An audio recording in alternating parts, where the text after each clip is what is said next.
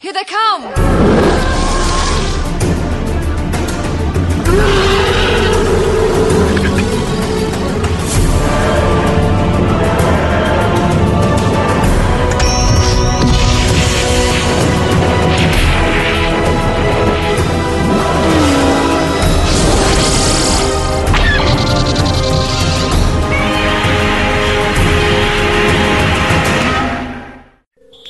Hello, and welcome to episode 81 of Effectively Speaking, the podcast that takes a look at some of the special effects sequences of film and television, be they classic, average, or duff. I'm your host, Eric Moore, and today I'm joined by Jeff McGee to discuss the bugs attack on the compound in Starship Troopers. I'm going in. Are you there, Jeff? I, I am here, Eric. Are you there? I am here, and I've been sitting here. I've been thinking of something clever to say at the beginning, something like, uh, "Would you like to know Eric more?" or something like that. But then I thought, no, that'd just be rubbish. So it's just a bog standard hello, okay? Hello. Hello. Right, first question today for you, Jeff. I just assumed, I just assumed that when I chose this film and this subject for this episode, that you had seen the film. And that was a misapprehension on your part. I had, this was one of those films that I, I always was aware of. When it came out, it came out in what was it, 97? Something like that, yeah, 96, 97, yeah. It was 97, uh, and I'll explain why I remember that in a minute. Uh, it came out in 97. I was in college. I saw the, the uh, trailers for it, and I thought, well, this just looks dumb. Because at the time, to me, the special effects looked hokey. yeah. I wasn't making the connection that the director Paul Verhoeven is known for, you know, satire. And so it just one that just sort of slipped through my slipped through the cracks. And ever since then, it- almost literally every friend I've had has said the same thing. I can't believe you've never seen that. You got to watch Starship Troopers. It's great. it's funny. It's a satire. It does you you can't take it seriously. I said okay, I'll get around to it. I'll get around to it. And I just never got around to it. right. And uh, so thank you for giving me an excuse slash reason to finally get around to it. Yeah, I remember when it did come out, a lot of people were taking it seriously and took it as if this is a seriously intended film and not a satire. And I think, I think it's because the way it's made, it's it's not winking at the camera at any point. Do you? Uh, I mean, you could you, you could watch that as a straightforward you know, science fiction slash horror film and go, oh, that was a bit dumb. But it, it's not. It, it it is sending things up, isn't it? Absolutely. I I do question whether everyone in the cast knew that, but I do. I think definitely you're you're absolutely right. And again, you know, Paul, Paul Verhoeven, my favorite film of his is RoboCop, and I'll talk about a little later about some of my thoughts about this film compared to that one. But it's it's it's definitely supposed to be a satire. Yeah. Now, when I first saw it, I saw it in the cinema. Um, I was hugely, hugely uh, underwhelmed and disappointed with it, and that is because number one, I didn't realise at that point that it was a satire. Um, number two, I'm a big fan of the book. Okay. Um, I guess you, you you hadn't read the book before you saw the film. I had not, and I'd always assumed that it because everyone always told me, no, the book it's based on is much better, blah blah blah blah blah. And then, of course, I'm sure you'll talk about in a minute the fact that it wasn't originally based on the book. Um, but I, I did do a little bit of research before I read it about the book, about some of the differences and everything. And um, I'm I'm not so sure. uh, I, I'm not sure how faithful a translation of the book it really is, but I feel like it sort of captured the tone of it very well. Yeah, it has got the tone of it, yes, certainly. And like the film, it is. You, you can read it one way, but there's another way that you're meant to read it. A lot of people say that it's it's right wing propaganda that uh, Robert E. Heinlein uh, had political leanings that way, and, and, and he put it into his book, Starship Troopers. I didn't get that. When I first read it, you know, um, I just thought it was a rollicking science fiction adventure. And I thought it was fantastic. And I, I, I read it at least once a year still. And I don't get it. I, I, I can see where people could see that, but I don't think that I was being preached to when I read the book. I don't think I'm, I'm being converted when I read the book, you know. But no, I, I love the book. I mean, I first read the book. I, I was thinking about it's 40 years ago that I read the book. It's when I was a 16 year old kid, Star Wars had just come out, and I was I was just buying up any science fiction paperback that I could to just devour science fiction, devour science fiction. And I was going, you know, to the library. I was going to secondhand bookshops. I was going anywhere to get science fiction paperbacks. Okay. Can I just digress for one moment? Well, I, and when when you're done digressing, I have a question that'll be a bit of a digression as well, if you don't mind. So yes, by all means. All right, all right. First digression then. All right, let me take you back 40 years, okay, to some spotty 16 year old that's obsessed by science fiction, okay. I, I was at college at that time. I left school and I went to college, and Fridays were always a, a, a terrible time because it was just maths, all right. I was learning electronics, but on Friday it was maths. So what I would do, the train would get into the town where um, I was going to college, and I'd just get in the toilet and hide in the toilet and go up to London, okay, and then and then get out. And I spent the day in London, in Soho, in London, okay. Okay. Now, Soho in London in the 70s isn't the Soho that you have now. They've cleaned it up now um, for the tourists, basically, and now it's quite a nice place to go. But before they cleaned it up, it was pretty scuzzy and sleazy, okay? sort of like Times Square was in the 70s. Yeah, I, I've read this. That yeah, I, it seems very strange to think that yeah, New York was a bit scuzzy and a bit like that, and then that was Oh. cleaned up, wasn't it? Yeah, watch Taxi Driver. That is New York in the 70s. I love Taxi Driver. I, I, I adore Taxi Driver. So so New York, it was all like that. That wasn't just like a borough of New York. It was all like that, was it? Yeah, well, yeah, and yes, yes, absolutely. I mean, Right. of course, there were parts that were safer, but the part that everybody goes to now, Times Square, Manhattan, was was pretty pretty scuzzy.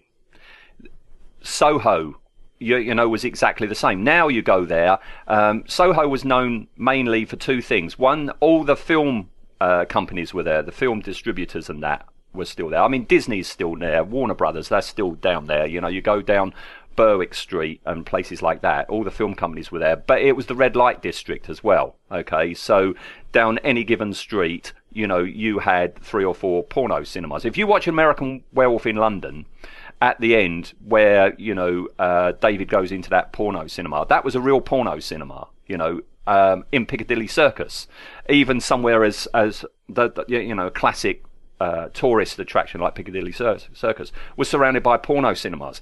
My point about all this is that um, there were a lot of live uh, nudie shows and there were lots of sex shops. Now, the sex shops, to get a license to operate, they had to uh, have a license that they were a bookshop. Okay, so the sex shops had outside in boxes, just boxes and boxes of second-hand novels and comics, and very often at the back. And that's where I used to go. I used to go to these sex shops, and I used to buy up all these paperbacks for you know like 10p, you know each. And I would go into the shops, and you would have the your cliche dirty old men in their you know raincoats.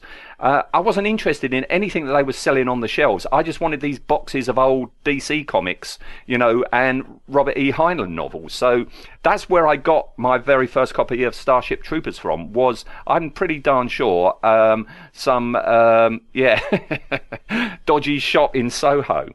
How? What kind of looks did they give you when you came in wanting to actually buy the books that they were quote unquote selling? Well, I didn't look at them. You know, I didn't look at anybody. I, I, I was looking at the at the floorboards and uh, going straight to my little box, got my stuff, and went back out again. So, yeah, that's where I'm pretty darn sure that's where I got my first copy from because I was buy, buying them up just left, right, and centre.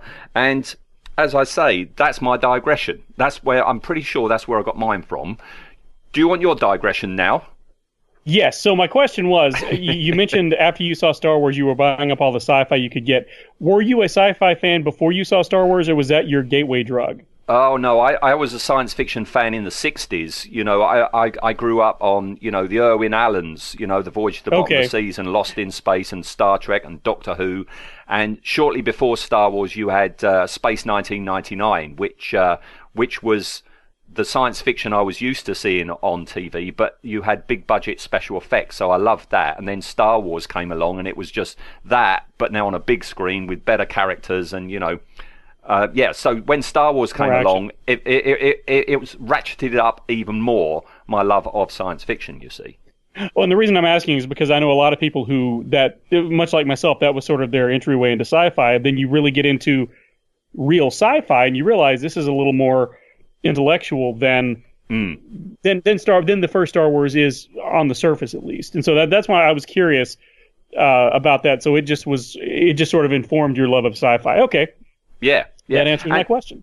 and this novel, you know, has the action of Star Wars, but um, unlike the film, the characters in it are very likable.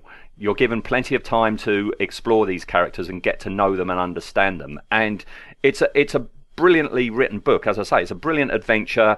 It's got great heart in it, and you know, fantastic science fiction ideas and notions and everything. And I I, I- really do recommend it. I, if you go and read it, you'll see bits of the film in there. You'll have elements of it, but it's nothing like the film. And that's what I'm saying. When I first saw the film. I was hugely disappointed because I loved the book so much. Um, also, in the 80s, there was a board game that came out, and I've still got that a Starship Troopers board Oh, game. wow. You know, and uh, I've still got that, and and and I loved the book. So, oh, it's coming up. It's Paul Verhoeven. Um, the book is very violent. You know, you get an awful lot of violence all the way through it. So it's like, oh, this is going to be great. But I remember when Still started coming out, and it's like, that's not how I uh, imagine Johnny Rico to look. And one of the big things in the novel is, I mean, that the unit is called the Mobile Infantry, and they're called the Mobile Infantry because uh, they're wearing these huge suits.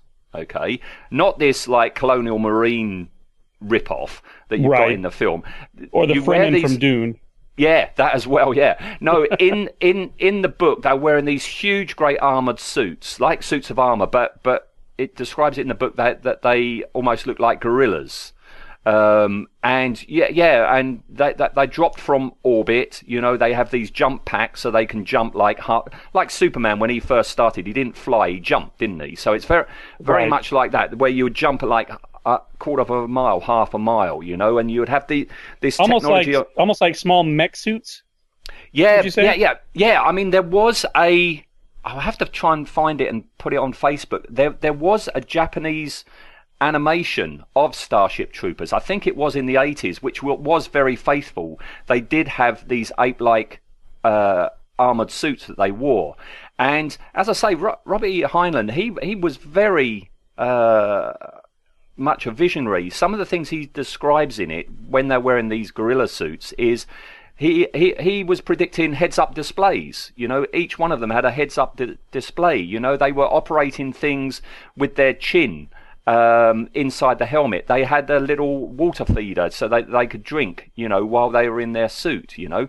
So he was predicting an awful lot. A lot of it is wrong as well because you know this novel was written in the 50s, and they had this thing on their back called a Y rack, because it's like a a, a, a rucksack on the back um, in the shape of a Y, and it threw grenades out left and right. It fired at, out of the top of the Y, if you if you can imagine that. But they were nuclear. They were nuclear hand grenades. You know, because the, this was written in the fifties, where yeah, nu- nuclear is big and explosive, but not much radiation. You know, it was it, it was written in that era. Right. Well, we, we didn't quite know exactly what uh, everything was going to be with that. No, it makes makes perfect sense. So, was the book? So we talked about the the, the film is, is very much a satire. Was the book written with that same sort of tone? Yes, very, very like like I say, there, there- there's a lot of action in it, but most of the book, I would say, more than half of the book is Rico going into boot camp, all his training, um, and it's all about the characters. You get to know the characters throughout the course of the book, and then you would have a campaign that they go on. Um, and then you'd come back, and then you'd be in training again, etc., etc. It's radically different. Um, the, the the the film like you say, this film originally wasn't meant to be Starship Troopers. It was kind of like repurposed, wasn't it? Right. I believe what was the uh, the original title was uh, what? What was it? I had I had it in my notes here. I haven't got it in mind, so it's up to you, Jeff. Yeah, it was uh, something the the bug attack, something like that. Right? um, and, and yeah, and yeah, basically somebody read the read the uh, read the script and said, you know, this has a lot of resemblances to Robert A. Heinlein's Starship Troopers. Bug Hunt at Outpost Nine was the name of the original book or the original script, which I think is probably a more uh, accurate title for the film anyway. But yeah, somebody said, you know, this sounds a lot like Starship Troopers by Robert A. Heinlein, and then they basically retrofitted the script. They went in and changed character names and added a few scenes from the book to it. So it was it's sort of like uh, it's, it's like it's been retconned into being a starship into being Starship Troopers. Yeah, yeah. I mean, they did.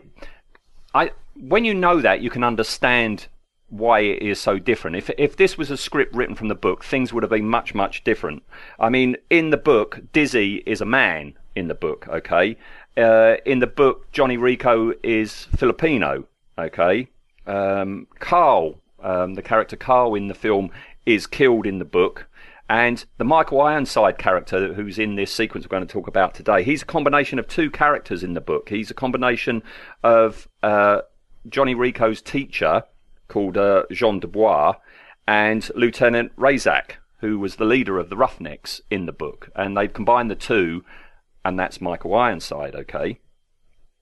Well, if Um, Michael, if anybody can can play two characters at one time, it's Michael Ironside. I can totally see Michael. where, where, if you read that book, uh, Lieutenant Rasczak, yeah, that is Michael Ironside. That's how I imagine him in in my head. We talked about this when we were uh, on the Superman episode about when you read a book or you read a comic, you have your own uh, mind's eye idea of what that person, you know, looks like. But Michael Ironside is a case of yeah, yeah, I could see him. He he could have been him easily. Yes. Nice. Yeah.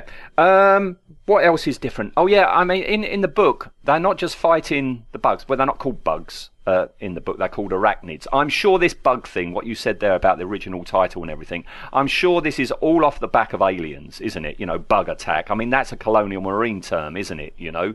Yes. Um, but they're also fighting another race uh, uh, of creature called uh, the Skinnies. Okay, um, which are uh, this very tall humanoid species. Uh, they were uh, allied with the arachnids. Okay, I, I was flicking through the novel to uh, try and find the best description um, of the arachnids, um, and uh, it's like, where is it? Where is it? And I'm flicking through and flicking through. Tried googling it, it wasn't there. And then I thought, ah, that that board game that I got in the 80s. I'm sure at the front of the rules of play it tells you about it, and sure enough, it's there. All right, so here we go. Right, are you ready, Jeff? I'm ready. I'm going. I'm going to do a reading, not like a Chris, you know, dramatic reading. I'm just going to do a reading. All right. Right. Okay. So first of all, this is how Rico in the book describes that gorilla suit. All right. And and try and picture that, and then try and compare it to what uh, they're all wearing in the film. All right. A suit isn't a spacesuit, although it can serve as one. A suit is not a spaceship, but it can fly a little. Suited up, you look like a big steel gorilla, armed with gorilla sized weapons, but the suits are considerably stronger than a gorilla. If a mobile infantryman in a suit swapped hugs with a gorilla, the gorilla would be dead, crushed, and the man in the suit wouldn't be mussed. The real genius in the design is that you don't have to control the suit. You just wear it like your clothes, like skin. Even riding a bicycle demands an acquired skill, very different from walking. But a suit you just wear. Okay? Got it.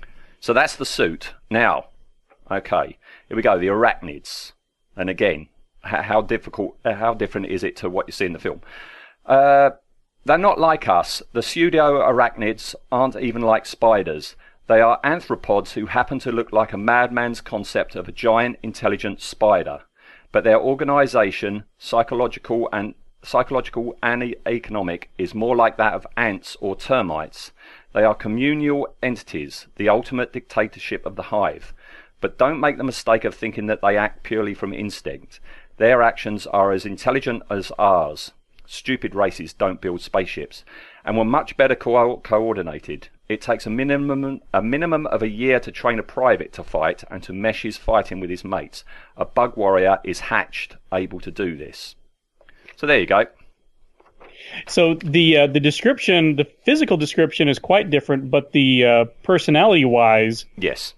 it's it's very close to what we had It in is, the film. yeah. It's a, it's like yeah, it is a hive uh, community. But you could say you could say that about the aliens in Alien and Aliens, couldn't you? That, Right, yeah, That xeno- is a, like a yeah. hive community. And I'm sure, just saying that now, I'm sure I, I read somewhere about James Cameron was a fan of this book. So may, maybe part of you know his concept for Aliens is based on this book. With, Well, where Heinlein you is, have is kind of on. uh, Heinlein is sort of one of those giants of sci-fi that I think anybody who grew up in a certain era was probably very influenced by, him, who then went on to make you know any sort of science fiction art of any kind. Mm. So yeah, it wouldn't mm. surprise me at all. Yeah, yeah. So there you go. That that that's the setup to it. All right. So And the film was released on my 21st birthday. oh, was That's it how really? I knew it was 21 years ago. Yeah, it was 90 November 7th, 1997. But you didn't go and see it on your birthday. I did not go and see it on my birthday. okay. I don't All remember right. what I did on my 21st birthday, not because I got drunk. I just don't remember. It's just been that long ago. All right. Fair enough. Fair enough. All right. Well, let's pause for a clip and then we'll get into it. Okay. All right.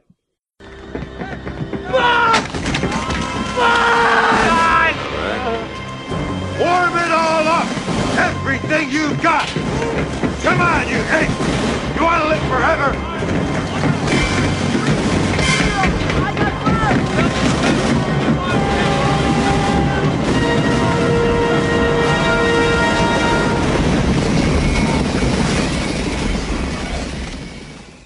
So our sequence starts where the Roughnecks they've reached the base that they were sent to check on, and they find dead soldiers and bugs throughout the compound.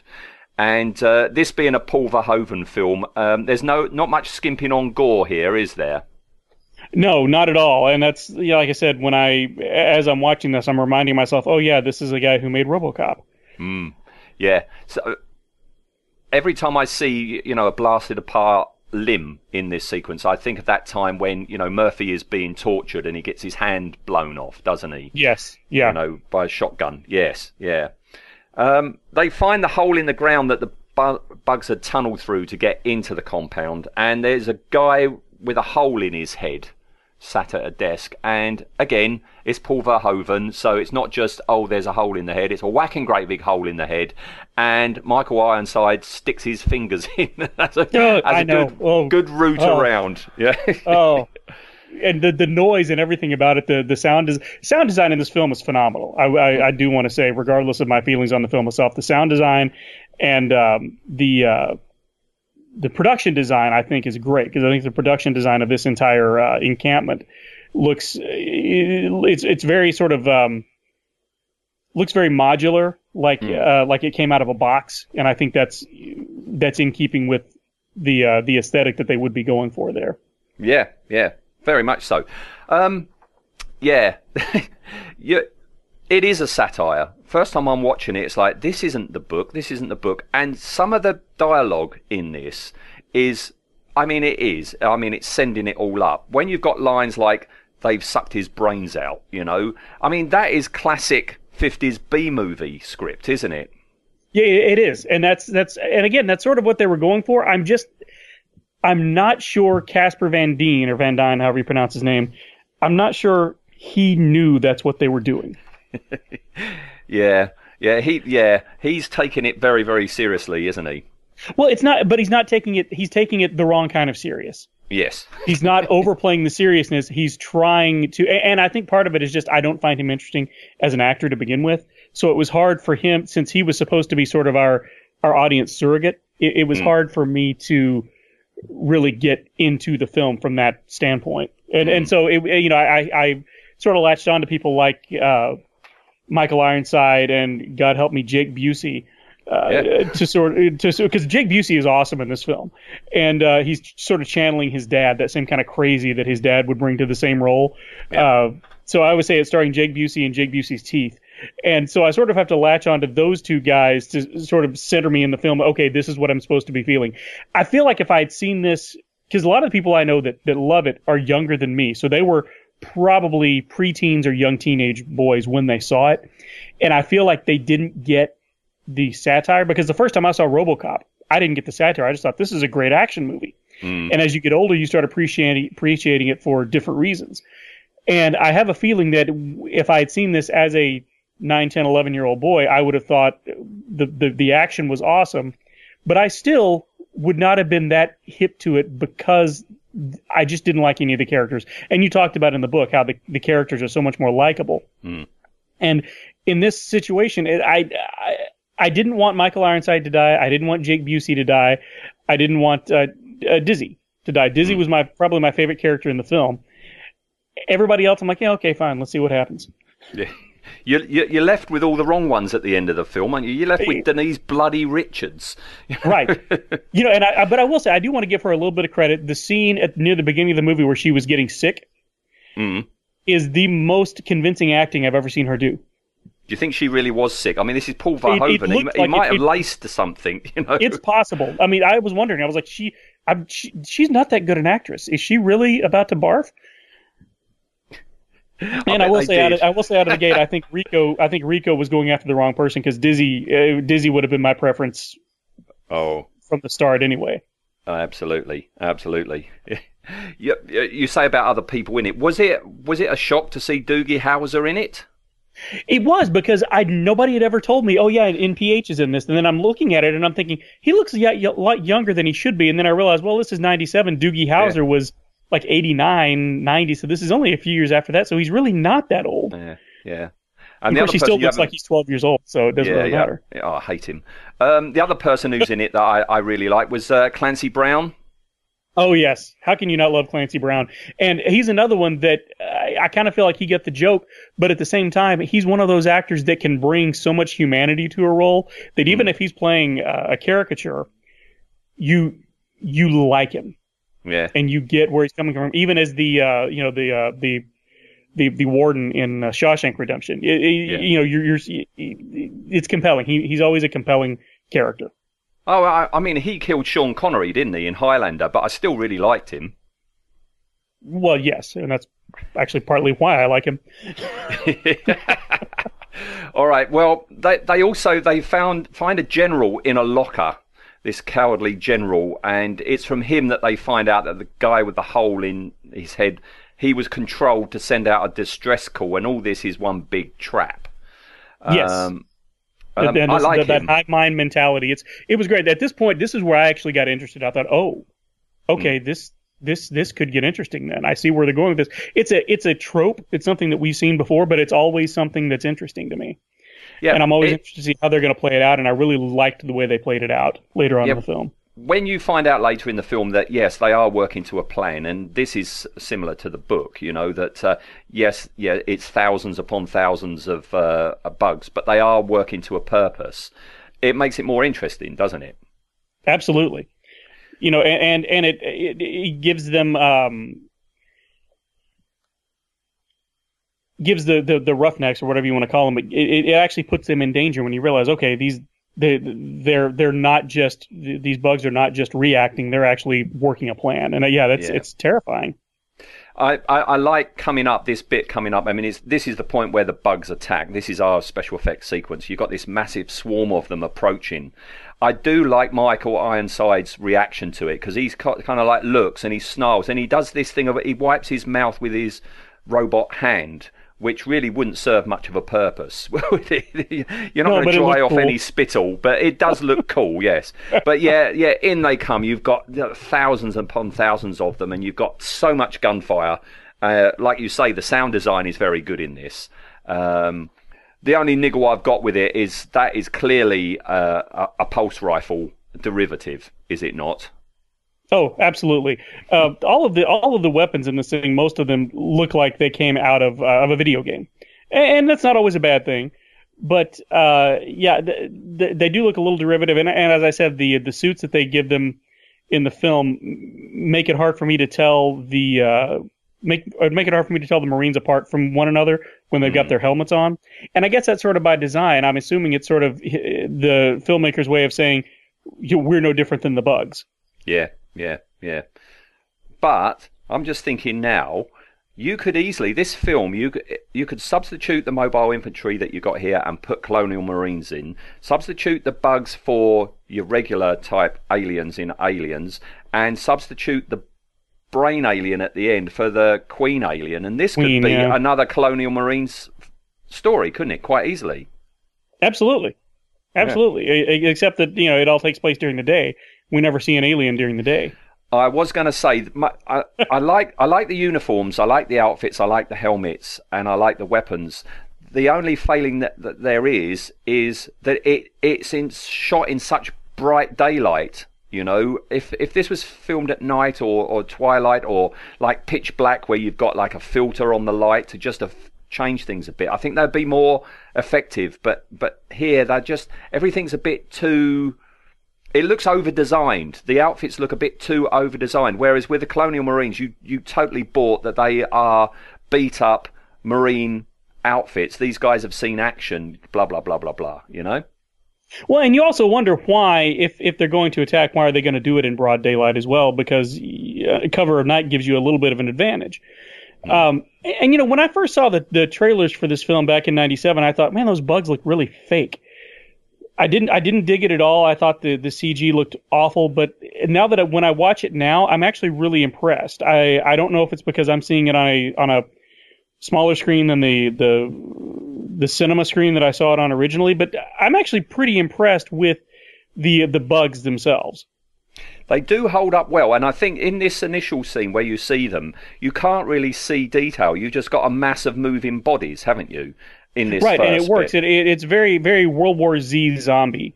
Yeah, uh, and, and we see later on they actually you know build a you know they climb up a wall that way as well. Yeah, and it, it, it is. I mean, people have said before, if you're going to CGI, you've got to base it in reality. And the way they're swarming along is if you, you kick an ant's nest, the way the ants just swarm up. You don't see individual ants. You'll just see this changing mass of brownness. And that's what exactly what you get in this scene, don't you?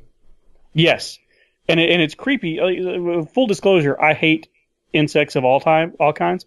Uh, arachnids, bugs, ants, everything. I hate them. They give me the creeps. So you give me a movie with a bunch of a, a bunch of over man-sized insects, I'm automatically just already skeeved out as it is.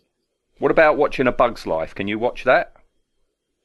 I can because those bugs are cute. They have big eyes and they're right. not slimy. So yeah, plus Tuck and Roll are two of my favorite yeah. characters ever created. What's your stance then on uh, ladybirds or ladybugs as they're called in America? Uh, do you mind them? I don't mind them because again, they're they're kind of cute. They're pretty. They don't they don't harm anybody. Uh, I still don't want them crawling all over me, but I'm not gonna I'm not gonna run away like a like a screaming child when I see one like I do with most other bugs. Okay, fair enough. all if right. These, if these aliens if these aliens had looked like ladybugs, I would have been rooting for the uh, the for them even more than I already was. well, talking about ladybugs and flying ones, that's when the flying bugs arrive, and it's total chaos. I like the flying bugs. I like. I, I like the... loved those. Mm. I have in my um, notes. Oh, good, they have an air force. The wings, the the I don't know how they did the wings, but the wings that they've got that sort of rainbowish color that yeah. as as the light is hitting them, you're seeing the you're seeing the uh, they sort of look like a prism. Yes. And I just thought I a I just thought they looked beautiful. Um, I don't mind flying bugs as much because it's easier for me to get away from them. Uh, somehow that makes sense in my head. Uh, but the yeah, these guys, I I loved that design even more than I did the uh, the regular bugs. I, am guessing, Jeff, uh, seeing as you, you haven't seen this film before and you haven't read the book, does that also mean that you don't know about the animated TV show that was based on this?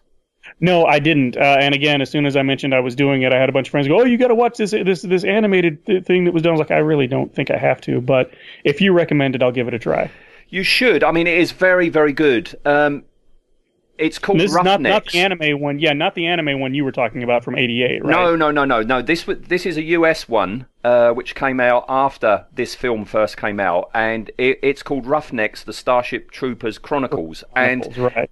yeah, and it. I'm guessing it was made, you know, for children, but it is remarkably grown up. It's remarkably faithful to this film. That that as the series goes on, there are more and more nods back to the novel. So you start getting, you know, the suits start coming in and stuff like that. But it has, and this is why I'm mentioning it now, it has all these variations of the different types of bugs all the way through. So the bugs, the standard, you know, warrior bug, uh, which we've got in this scene here, are in it. You've got flying ones, you've got underwater ones, you've got the tanker bugs, you've got the brain bugs. And I, I like the way that all these bugs, you've got different castes of the bugs, which I think is a terrific idea.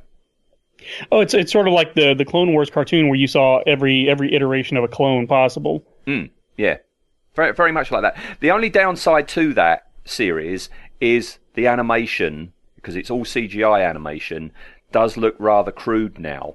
But the characters are really, really good. Again, the characters in it are much, much better than the characters that in this film that we're talking about today. I, I do. I don't know if it's ever had a Blu-ray release.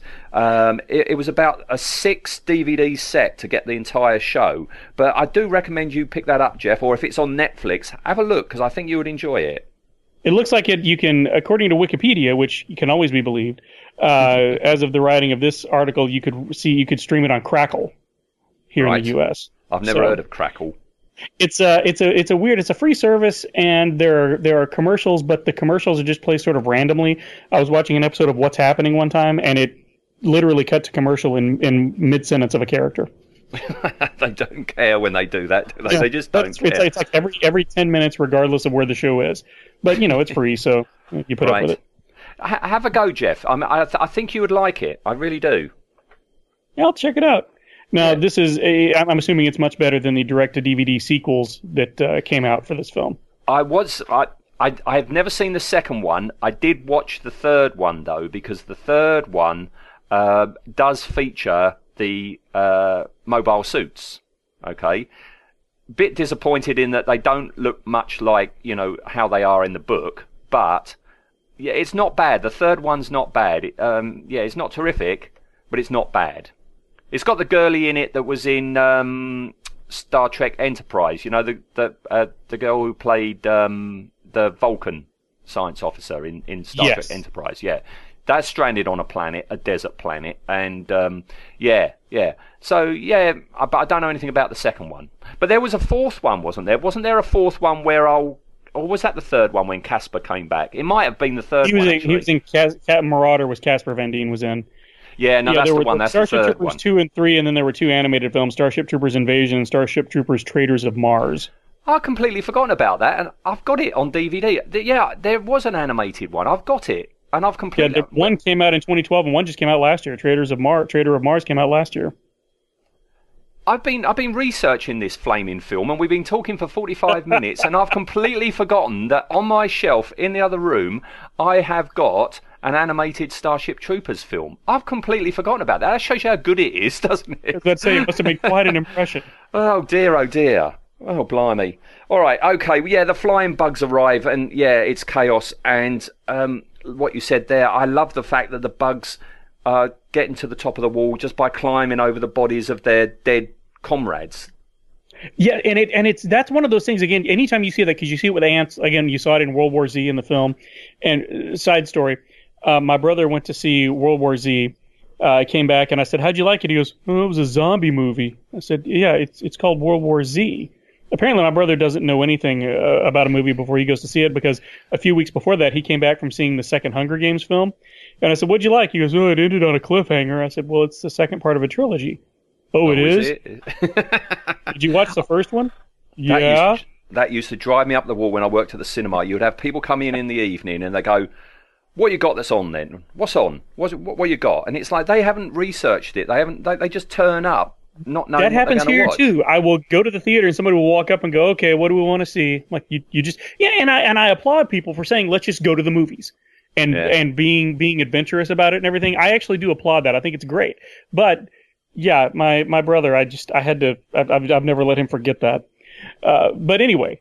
Uh, there's there's my, my second digression of the show, uh, Well, but here's- yeah, I, but it's always creepy when you see that happening, and it, it's terrifying to me Yeah. because there, that that proves there, there's just there's no stopping them. There's nothing you can do at this point to stop them from getting in. and you're not going to get mercy for, for, from a species that's doing this. Uh, they're not going to take prisoners, are they? No, they're not. And let's let's okay. So maybe you can explain something. And if we're if somebody's listening who hasn't seen the film, the Roughnecks have invaded their planet. hmm Had the bugs attacked Earth They had at prior that to them invading? They had. Yeah, because it again, this is yeah, yeah, you know, it, it it's made more obvious in the book, but yeah, the the, the bugs are sentient. They they send this asteroid. They they they, they re uh, that they change the orbit of an asteroid and get it to crash into Earth, and that's when Buenos Aires is destroyed and, and Johnny loses his mother. So yeah, this is like payback time and yeah, that, that they're after the brain bug, aren't they? That's what they're after. Right. Okay. And that, so they yeah so they've they've they've invaded this this planet to exact their revenge. Um, and and from that standpoint, I I sort of it, softens them a little bit. But as I'm watching the film, I you know as you said the uh, the book the characters are more likable. There's there's really only one or two characters in this film that I really cared about. And so I'm actually far more interested in what the bugs are going to do, and I'm sort of, I'm sort of rooting for the bugs at this point.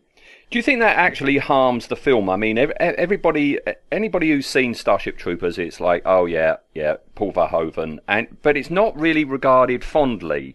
It people remember it for the special effects, they remember it for the violence, and yeah, if you get the satire bit, you remember it for that. But but it's not.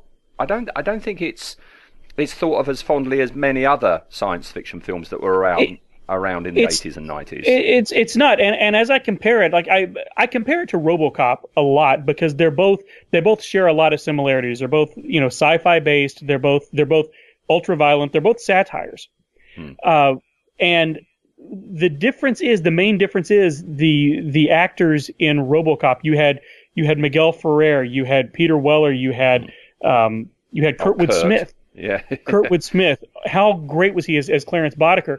You had these these phenomenal actors, and you've got some good actors in this film as well. Again, Michael Ironside uh, is you know he's not an award winning actor, but he's a he's a good presence. He's a fun presence. He's a pro. Clancy Brown is great. Doesn't get to do much.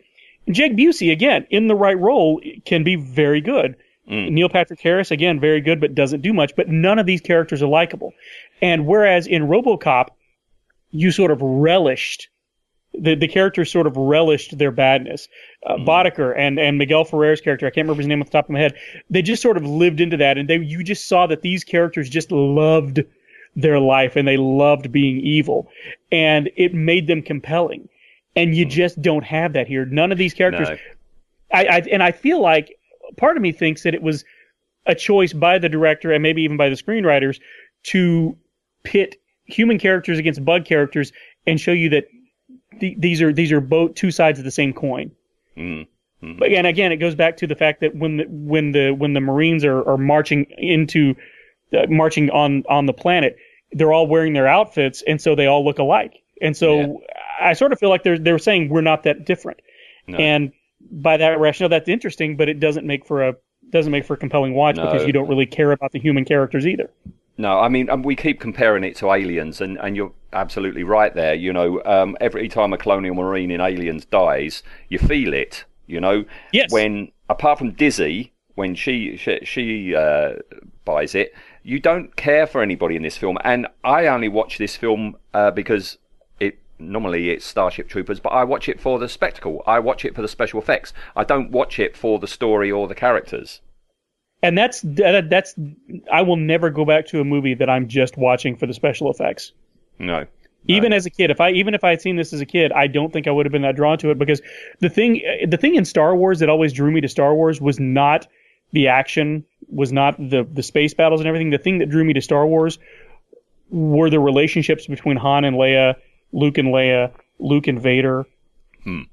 R2 and C3PO.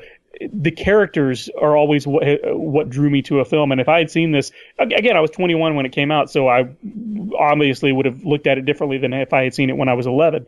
But um, again, that's what always drew me back. Even as a kid, I saw I saw RoboCop when I was uh, 11 years old.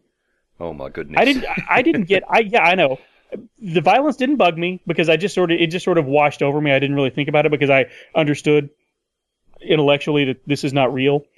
Um, but uh, I, yeah, looking back on it, I'm kind of wondering what my parents were thinking letting me watch it. But uh, you know, I appreciated it. I appreciated the humor in the in the film, and I appreciated the characters.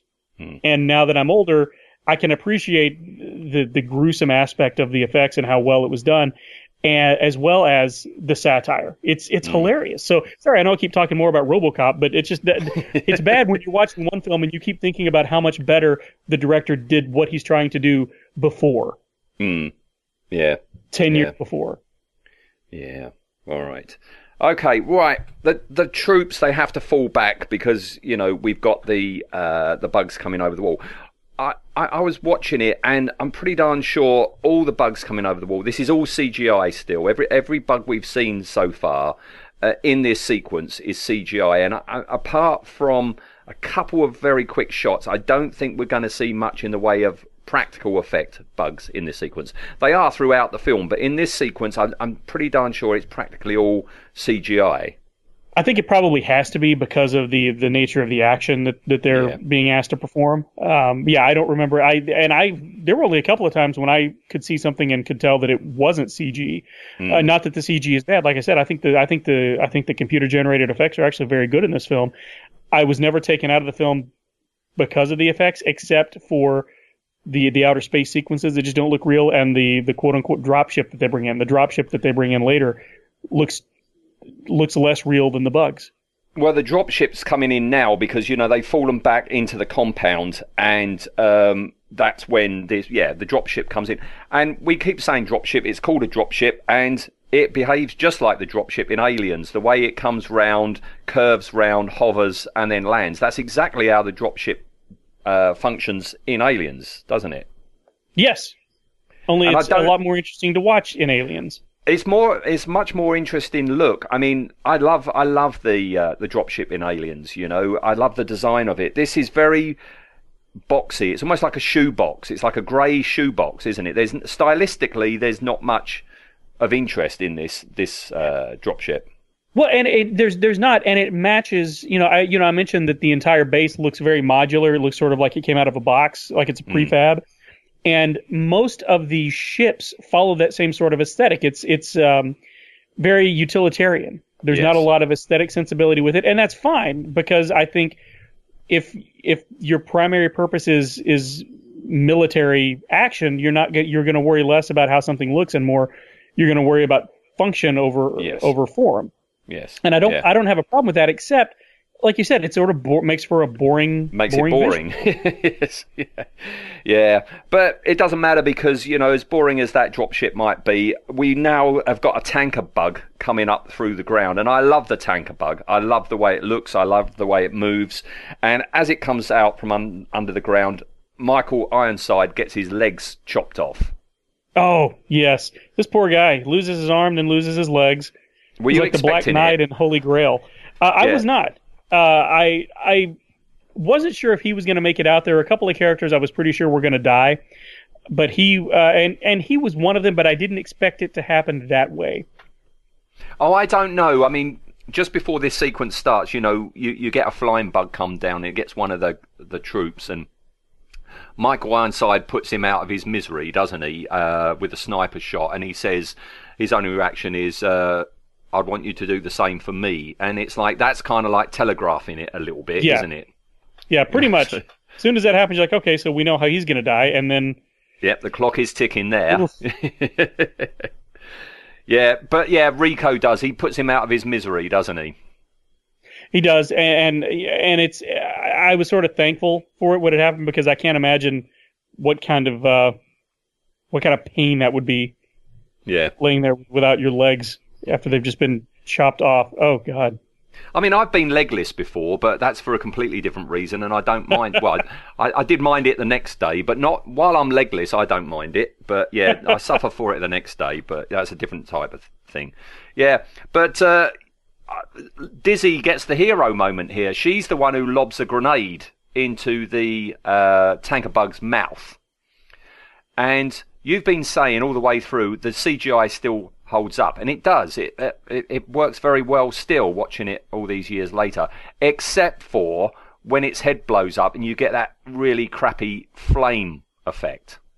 Yeah, the the explosions. Like I said, anything to do with um, innards uh, is just really. It's one of those things that it, it probably would have been cheaper, easier, and more effective to do a practical effect. Mm. But they decided to go with CG because why not? While you're in there in the computer, just go ahead and give us Yeah, one of these ahead. as well. Yeah, we're at that point in CGI where it was still a problem to do flame effects and water. At this point, it was still incredibly difficult, and it shows. Yes. you know? Yes. Yeah. And, and we But- were still so, and, and filmmakers were still so enamored of it. I think of just a, a few years after this, when uh, Spider-Man Three came out. There's a shot in Spider-Man Three where a bunch of uh, metal poles fall down. They're at a construction site. A bunch of metal poles fall down. You can tell clearly those are computer-generated poles. It would have been easier and more effective to use real poles, but they decided to go CG because hey, CG. It's the future, man. Uh, Yeah. Well, yeah. I mean, she she has her hero moment. She kills a tanker bug, but her celebration is cut short as she gets impaled by a bug. worst moment in the film. Yeah. I loved this character. Did not want this character to die, but I was, you know, again, she's another one of those that I was hoping she wouldn't. But uh, y- you know, I'll be honest. I was assuming that Denise Richards' character was going to die, since that's the one that uh, Casper Van Dien was so obsessed with for most of the film. Um, but uh, when Dizzy died, I was, I, I, I was just really disappointing. Yeah, yeah, and it it's unexpected as well. You don't expect one of the. Um, we, we've just seen Michael Ironside die. You don't expect another one quite so soon. Uh, but uh, yeah, she gets impaled here. Yes, that that is a uh, a life size bug pincer that's been shoved through her. That's a bit of a real bug that you've got there. Yeah, you don't, you don't, and you don't walk away from that either. So You don't. don't, don't, don't. Paul Verhoeven again. Yes, you've got tons of blood out of the mouth and everything when she's pulled off of the uh, off of the pincer, and uh, they get her on the ship, and it takes off. Um, the two troopers who are like struggling to get on the dropship before it takes off, and they get fried by that tanker bug. When they get fried, did that remind you of anything?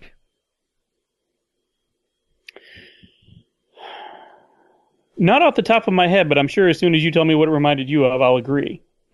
When the flame effect hits them and they and they put their arms up and then start falling down, I thought very much of uh, Mars Attacks, the death rays in Mars Attacks. Yeah, I can see that. That's another one I only I saw one time, but I know exactly what you're talking about. And yeah, it's uh yeah, I can see that. Yeah, it's the very dramatic hands in the air and fall down slowly while you're um, being covered in some sort of like orange lighting. I thought, oh, this is Mars Attacks, you know. So yeah, yeah, This was just a year before this, I believe. That's right. Yes, yeah, and again CGI. So that's it. That's our sequence over. The uh, the dropship uh, takes off, and that's our sequence over. And is traditional in this uh, in this show. Uh, that means we go on to behind the scenes. Have you done any research for this, Jeff? Uh very little uh because uh last time I stole a lot of your thunder. But uh what I did Oh, don't worry about that. All the time you're talking, Jeff, I've got more chance to drink more beer, so I I, I, I wouldn't mind that at all. No, uh, the only thing that I really, uh, other than the fact that uh, it, that I found interesting, was the fact that it was not uh, originally based on the novel, um, and and I find it interesting that when the film came out, the reviews were were largely negative, but it seems like its its esteem has been raised over the last ten years, ten to fifteen years since it's been out, as people have people who saw it when they were kids are either rediscovering it or remembering it fondly, or it's just being sort of reassessed in much the same way that RoboCop was. I think RoboCop, when it first came out, if I recall correctly, not a lot was made of the satire, but as as it's aged, it's gone. Um, it's gotten quite a bit, uh, uh, quite a bit more uh, esteem behind it as Yes. well. But um, the thing that I thought was interesting was that Verhoeven never read the book, and when he tried to read it, it made him quote bored and depressed. Yeah, yeah, yeah, yeah. That, It says it was really quite a bad book. Yeah, he yeah when when- when he was given uh, this uh, project and yeah we're we're switching it to Starship Troopers. Yeah, he did attempt to read it and he only got a couple of chapters in and gave up. I don't see how because Robert Heinlein has a way of writing which draws you in. I, I, to anybody listening, you know, if you've never read Robert Heinlein and you like science fiction um, that moves along at a great pace, it's not ponderous, it's not serious, it's quite light-hearted in, in some of his novels. One one is called uh, "Have Spacesuit Will Travel," about a boy. It's a bit like Charlie and the Chocolate Factory. This is a boy who wants to go out into space, and then there is a competition to win a real spacesuit. A bit like you know the trip to uh, Willy Wonka's chocolate factory. oh. Yeah, and, and he keep he keeps writing in these postcards. I would like to win this spacesuit because oh no no I like that's right. It, it it's actually still based around a bit of confectionery. You have to write in a slogan for this uh, piece bar of chocolate. I I love such and such because blah blah. And he ends up with a spacesuit, and uh, it needs a lot of work. It's an old spacesuit, and he he repairs it. He gets it all working, and he's out in the field at the back of his house one day, and a space a spaceship comes down, and this space uh, uh, uh, creature comes out, who's basically a cat, and he goes off on this huge, great adventure. Fantastic. Have spacesuit, we travel. Brilliant. That sounds a lot like yeah. It sounds like Charlie and the Great Glass Elevator. Yeah, yeah, it is. But this Charlie was written in the Chuck back then. fifties. But this is back in the fifties. So, So, Roald Dahl ripped off Robert Heinlein. you heard it here first. I- Breaking I'll say it. news. Roald Dahl was a hack. I'll say. it. He stole it Next- all. Next, next you're going to tell me that uh, that Robert Heinlein wrote a book called Roger and the Gargantuan Orange. Ah, I'm trying to think now. Yeah, maybe it is. There's I'm bugs. going to a pattern here. You you've got uh, intelligent bugs in James and the Giant Peach, have you not? Yes, you do. Including a grasshopper that can fly. Yeah. I think, We're I onto think something. Stumbled onto something here. oh no! Yeah. All right. Um, I I saw this on I think it was on Wikipedia or IMDb, and I don't know if this is true. I don't know if you saw this, Jeff, but apparently this sequence we've been talking about has a number of references to Zulu. Okay. Um, Okay. All I'll the lines that. about we're all going to die, fire at will, and fall back into the co- compound apparently are all references to Zulu. I would have thought if you're going to use dialogue from Zulu, you know, in Zulu, there's that awful moment where a Cockney goes, Zulus, thousands of them. You know, you would have expected one of the Marines there to go, bugs, thousands of them. You know, Thousands of them. Yeah. thousands of them. But no, no, I, I don't know. I don't know if that's true. All right, what what, what have I got Yeah, next? those, those are those are those are inconsequential enough bits of dialogue that I don't know if it was a, an obvious or a conscious homage. I don't know. So many films where you, you you know the Alamo or whatever, you have a like like a, a fortified position that's under attack by you know insurmountable odds. I don't know. I don't know. All right. Okay. Uh, it was filmed in the Badlands of Hell's Half Acre in Natrona County, Wyoming. Did you know that? It- I did know that, and Hell's Half Acre may be the greatest name for any plot of land ever, ever conceived by man. See, that is a great name, and it's like, why is it named that? And it's named that because, yeah, it gets bloody hot there, you know. So, yeah, that's why it's called Hell's Half Acre. Yes. And it's uh, it's it, but it's actually 320 acres. So I'm wondering why it's Hell's Half Acre. Ah, I did not know that. See, all that that phrase, Badlands of Hell's Half Acre in Natrona County, Wyoming. I know the word county, uh, in, acre, half, of, and Hells. I don't know the rest of those words, so you know. Bad, yeah, Badlands is just kind of a kind of a term that they use for sort of uh, wild area. You know, something that that's not uh, hasn't been uh, hasn't been uh, sort of untouched by man. I'll say, and sort of difficult to navigate. Oh, I was going to say, but surely that's not bad. That's a good thing if man hasn't been there. But oh, oh Yes. well, it, has, it hasn't been touched by man because it's too much trouble. Is it that sort Right. of thing? Sort of, Right. yes. Okay. Um, yeah, during filming, it was nearly 110 degrees when they were filming this sequence. So uh, the production team allowed the actors to remove their undersuits that they had on. They had some sort of like rubber undersuits, and they they were actually wearing black t-shirts underneath their armor during this sequence. And that does not surprise me. Uh, but th- the thing about it, though, and w- you'll hear this a lot if you talk to people from Texas, 110 degrees is is is bad, but it's not as bad if it's a dry heat, which Right. is probably what they were dealing with in Wyoming. You get 110 degrees down here in Texas, coupled with the humidity, and y- it feels like you're getting hugged to death by a sweaty fat guy anytime you walk outside. Uh, and it's just harder to move around. But uh, dehydration is a, is a much bigger problem when it's a dry heat. So. Yeah. I'm glad that they gave them that that uh, consideration. Yeah. Talking about heat, I mean, here in England, we're in the middle of a uh, two month heat wave. at the moment. Okay, we haven't had rain for um, for two months. And Oh, wow. uh, yeah, at the beginning it, it was horrible because it was very humid, so you just stuck to yourself.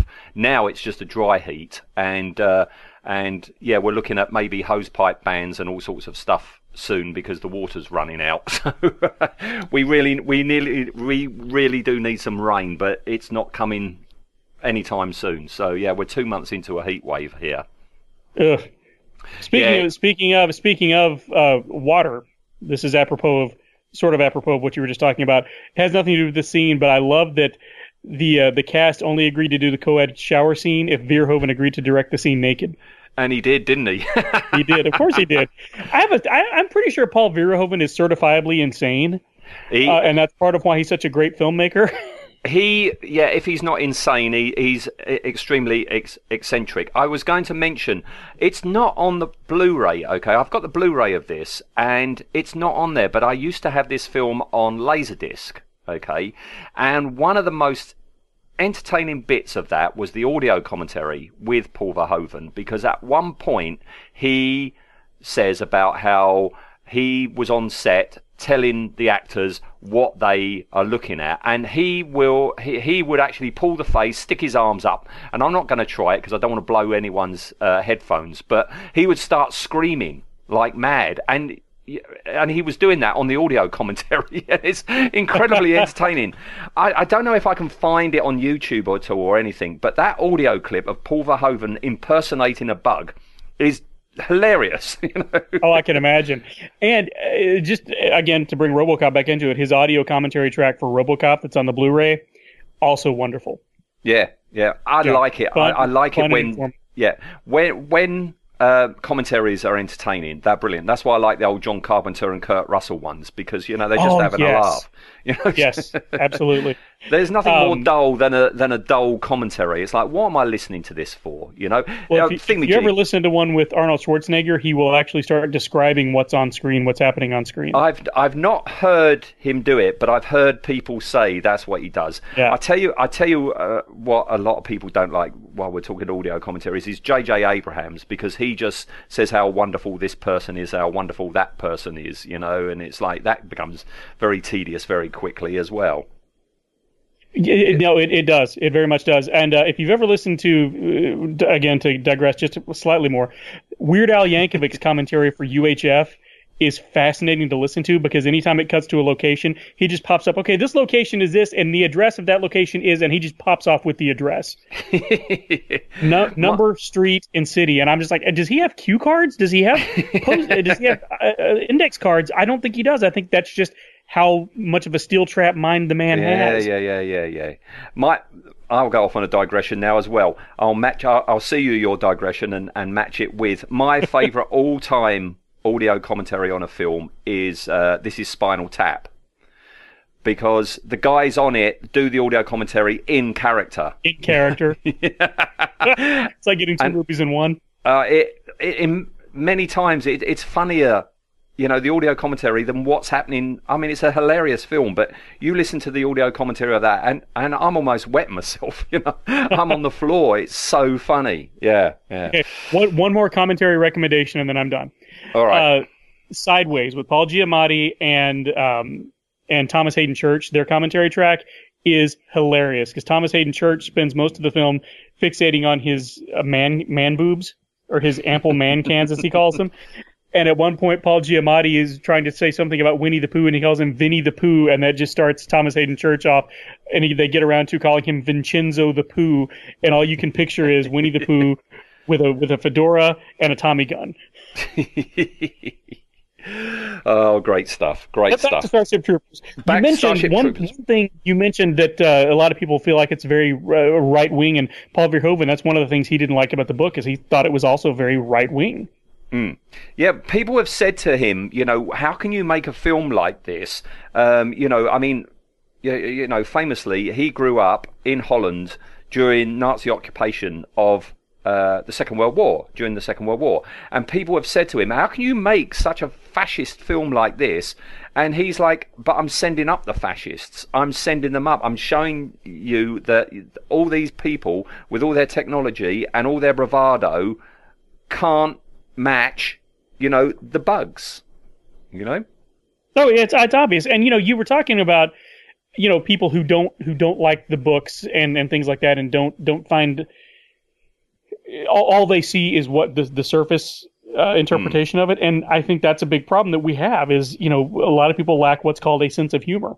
Mm, yeah. and you can Absolutely. you know and, and that's why satire is hard and that's one of the reasons i'm not a huge fan of satire because there's so much bad satire out there that is either just really obvious or so subtle that you can't even tell.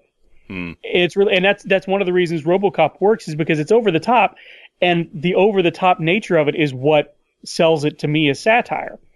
And it's really hard in this day and age to to do anything satirical because eh, you know everything every, people just want to take everything at face value Yes. Yeah. and i think that's a, a big problem that, that i think that's one thing that worked against this film as well and it doesn't help that again I, i'm just not sure that all of the actors were in on the joke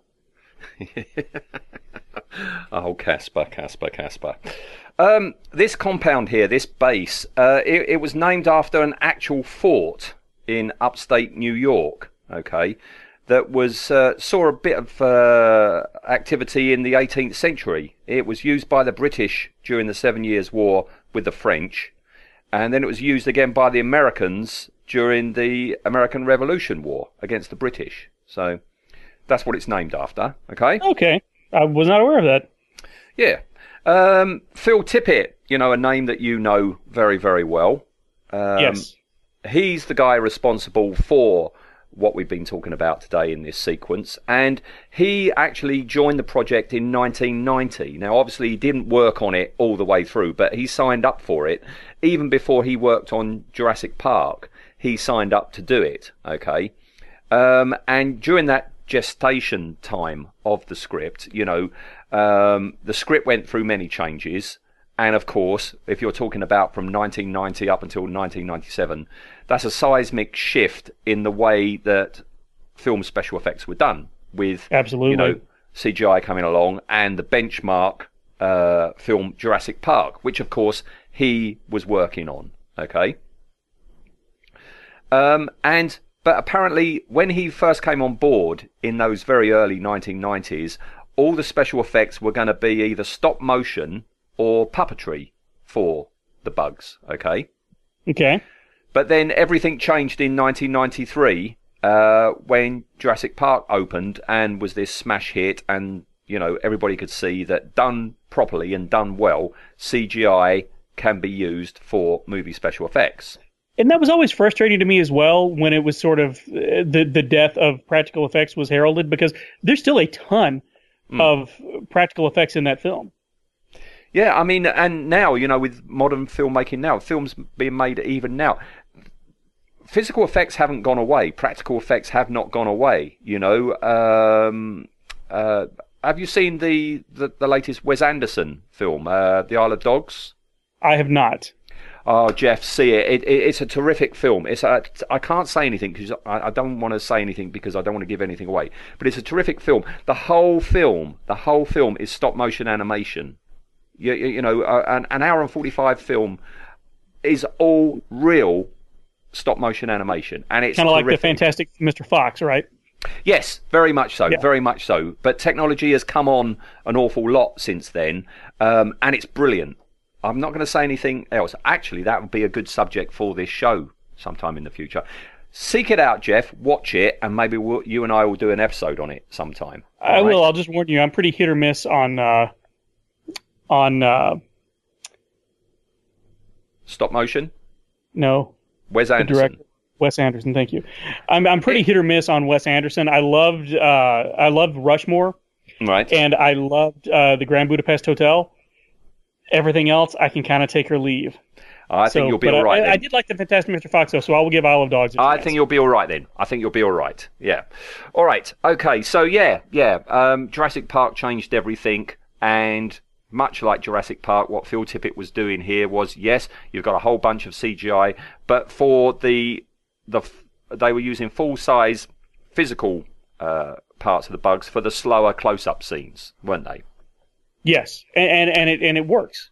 Yes. and it, yeah. you know, and, and the, the uh, for the most part, it's it's fairly difficult to tell when we've gone from CG to, or at least to me, it was hard to tell when we got from CG to practical. And this, you you sort of assumed at some point, especially you know based on the size of the uh, the creature, you sort of assumed, but it was really sort of difficult to tell at times, Yeah, which yeah, is a, which is a credit to everyone involved. yeah. Phil, Phil, he developed something called the DID. Okay, the DID is digital input device. Okay, which allows an animator to have physical control over a CG model in real time. So you know you have a CG uh, creature and you can manipulate it and operate it in real time. So whatever you do, it happens instantly. Okay, and uh, that's what they started off with. Okay. Um, they used it on Jurassic Park. They used it again on Tremors 2, and each time they were doing it, Tippett Studios, you know, they were refining it and refining it. So when they came to actually do Starship Troopers, they were pretty uh, used to the idea, and it had improved muchly. Okay. Um, Yes. Now, the way the bugs actually moved, that was dictated to by the design of the bugs. And I, we haven't really talked about the bugs, but the bugs, I love the way that they are just like this a tiny head with a massive mouth on legs. That's basically all it is, isn't it? Yeah, you, they don't. They look like every bug you've ever seen, and then no bug you've ever seen at the same time. Yeah, yeah. They are a bug, but like a no bug you've ever seen before, Right. aren't they? Yeah. They're not the spider type, you, you know, a lunatic's idea of a spider described in the book. But these are terrific. I love. Have you seen close-ups of, of like you know the bugs themselves about how they their tiny little eyes uh, behind their mouths, you know, and their head is quite small in relation to this, you know, their open mouth type pointy thing that they've got for the rest of the head. yeah, it, it's design. wonderful. It's wonderful, and the uh, you know the uh, Oh. the brain, the, the the the hive mind or whatever the brain bug. That design is disgusting and phenomenal. And again, I mean, most of the times you see the brain bug. I mean, when it's being pulled out of the cave, I'm trying to ignore that phone going off. Right, thank you. Um, when when it's pulled out the cave at the end, yes, that's CGI. But all the close-up bits, you know, I mean, that is full size. They had actually made the full size one. And when the brain bug, you know, does its spike thing into the person's head to, you know, to read them and everything, you know, that's all all full size practical effects, isn't it? It is, and and again, anytime they stab somebody in the head, it just oh, it's it's it's gruesome in in all the right ways. Yeah, yeah. But as I say, I mean, uh, they had to animate it dictated by, you know, what the actual creatures look like. Um, but also they did tons of research, uh, including watching lots of documentaries on uh, various insects and bugs, you see. So they would, they take in lots of cues from real life to actually animate it. They were, and and I I love that uh, Paul Verhoeven actually considers Phil Tippett a co-director on the battle Yes. sequences Yes. because of all the work that he did. and there was a ton of work. I mean, when they first started doing um, some of these shots that we've got here, they were so complicated. Okay, um, film goes through a projector at 24 frames a second. Okay, um, some of these shots were so complicated it was taking up to 32 hours to do one frame. Okay.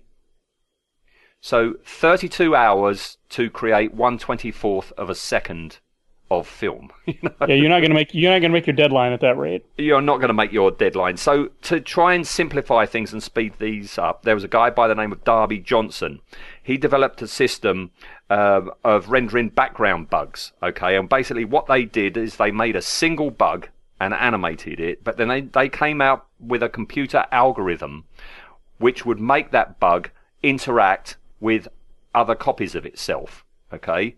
So then you can generate tons of these in the background, and there's an algorithm so they all interact and you, know move over and around each other. That's what's happening on in the background. And like you say, when when we first see them, they look across and you've got this mass. You don't really see shapes and forms. You just see the mass moving, and that's exactly what that is there. And that sped things right up to they they got it down from 32 hours per frame to roughly about 18 hours. So they almost halved it by doing Almost that. half, yeah. Still a and, bloody and long it's very time. it's a, a bloody long time, but it is very effective because Yeah. it, it makes it makes it look like they're all moving in unison, not necessarily as one, but they're moving in unison, and it's it's it's creepy. very much so. Especially like yourself, if you've got a thing about bugs, um, if you're scared of bugs, uh, m- maybe it wasn't a, a bad idea that you didn't go and see this when you were 21 on your birthday. and that's probably a big reason why. And it's also probably a good thing that they did uh, do the filming during the day because if doing it at night, it would have looked even creepier. Yeah. My I think this might be my last digression of the day. Have you ever heard of Stephen King's theory why we are scared of spiders or why people are scared of spiders? I don't know. Right.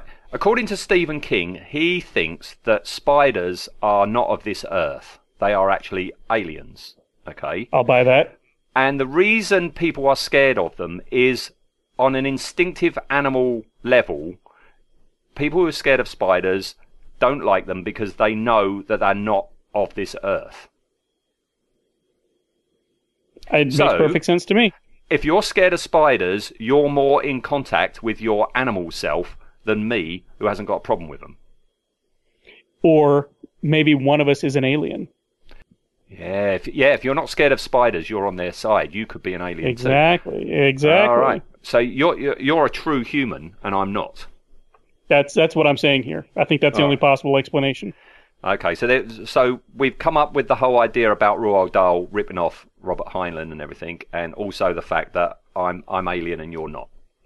Yes, All right, okay, and also enough. possibly ripping off Roald Dahl. So yeah, I don't I don't know. maybe Roald Dahl was an alien. That would make sense. Yeah, no, no, there's a spider in James and the Giant Peach. No, he likes spiders. Yeah. All right. No, all right. Uh, Tippett Studios. Tippett Studios. Okay. Uh, their responsibilities didn't just end with the bugs. Uh, they were also uh, given the job of creating all the particle effects, including the tanker bug spray that we've seen in this sequence. Okay All right. and they used uh, they, they looked at a lot of lava footage for reference uh, for it. It wasn't supposed to be lava, but it was meant to have that sort of consistency. So that's why they were looking at that. Okay. I can see that. Yeah. Yeah, but they sh- actually shared the job. It was between Tippett Studios and Sony ImageWorks. Okay, um, the Tippett studio designed the plasma blast, blast in Dynamation, um, and then when Sony needed the blast in their shots, they gave them all the data. Okay, so basically, what what happens is um, when you see any sort of plasma coming out of those uh, tanker bugs, okay, when you see it emerging from the rear end of the bug, okay, that's Phil Tippett. When you see it flying through the air, that's Sony, okay. That's that's really interesting. Hmm. One one one production company started it, the other production company Finished it. yeah. continued and finished it. That's that's very interesting, but it all but it all works. Yeah. It's it's it's fairly seamless. It is seamless, yeah. I mean, I mean, if you know that, if you go back and watch that now, you can't really see the join. It, it, No. it's not jarring. No, not at all. Yeah, that's it. That's all my behind the scenes. Have you got anything else, Jeff? No, no, that was that was pretty much it for me. Again, uh, I was just uh, just uh, amused that the the thing that amused me the most was that it started out as a completely unrelated script, and they retrofitted it uh, around the uh, around the the film, and, and that's worked in the past. Hmm. Die Hard Two, Die Harder, and Die Hard with a Vengeance are both based on films that are, had nothing to do with John McClane or books that had nothing to do with John McClane, and they made it work. And I, you know, I think on I think this works on some level, but uh, again, for me, did, I, I just didn't really care for the characters, No. and I that's where I it fell apart for me. Yeah.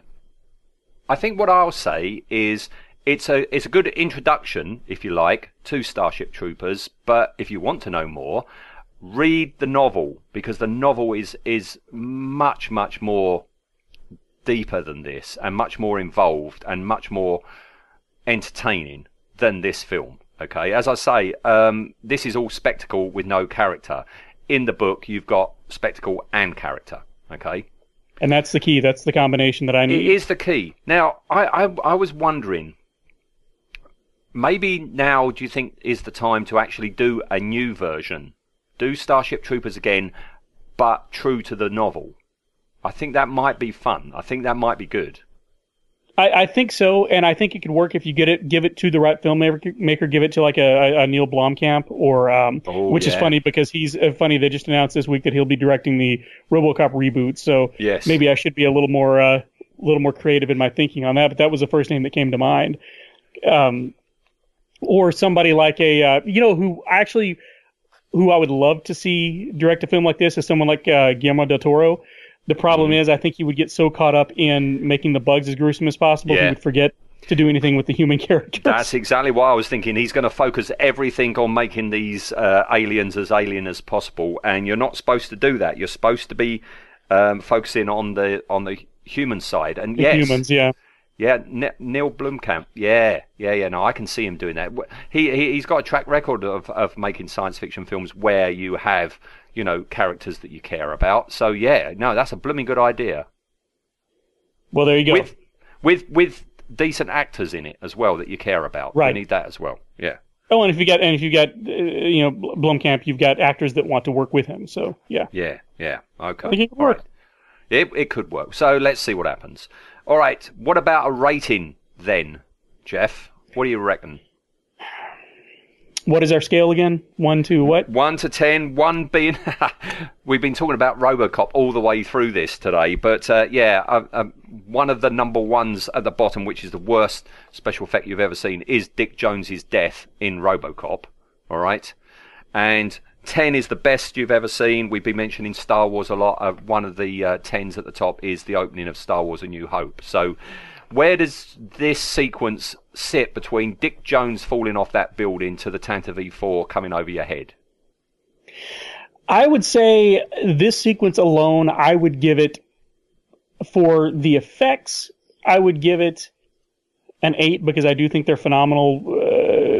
Minus, you know, I even even so good that I don't even mind the the horrible, you know, head explosion. Uh, storytelling wise, I would rate it a bit lower. I would give it closer to a five. So I would say overall, I would rate this a seven A on that one to ten scale. Uh, but and again, that's not that's not uh, necessarily how I felt about the film overall. But this particular sequence, I really was sequence. impressed with. Yeah, yeah. Well, I'm matching you in a seven. Um, that's exactly what I've got written down here because you know it's good fun. You know the bugs are great, but it's nothing special. It's above average, but yeah, no, I, I, thought seven. Yeah, yeah, yeah. I'm, I'm going for a seven with you. Okay. All right. All right. Okay. Well, that's the show over. So thank you for today, there, Jeff. Oh, absolutely. Thank you for having me back on, and thank you for you know finally giving me uh, a, a reason to just go ahead and watch this movie so I could shut all my friends up about it. I didn't know. I didn't know. I just assumed you being a science fiction fan, you being the age you are, everybody's seen Troopers. I Everybody is always surprised that I, it's funny. I've got a few blind spots in my in in my uh, experience, and they're always the ones that nobody expects. All right. So, what's yeah. another blind spot in your in, in your uh, experience that you wouldn't mind uh, researching and looking into? And we'll do that for your next one. Can oh, you name oh one? boy. Um, well, as far as special effects films, um, I've never seen Ladyhawke. That's an interesting choice. Yeah, I- well, that's the first one that came to mind. Somebody had asked me the day when I said something about Starship Troopers. I said, "Oh, you seen Ladyhawke, though, right?" I was like, "Actually, no, I've never seen Ladyhawke." And I don't know. Again, I don't, I don't know that that's necessarily an effects-heavy film, but that's the first one that came to mind.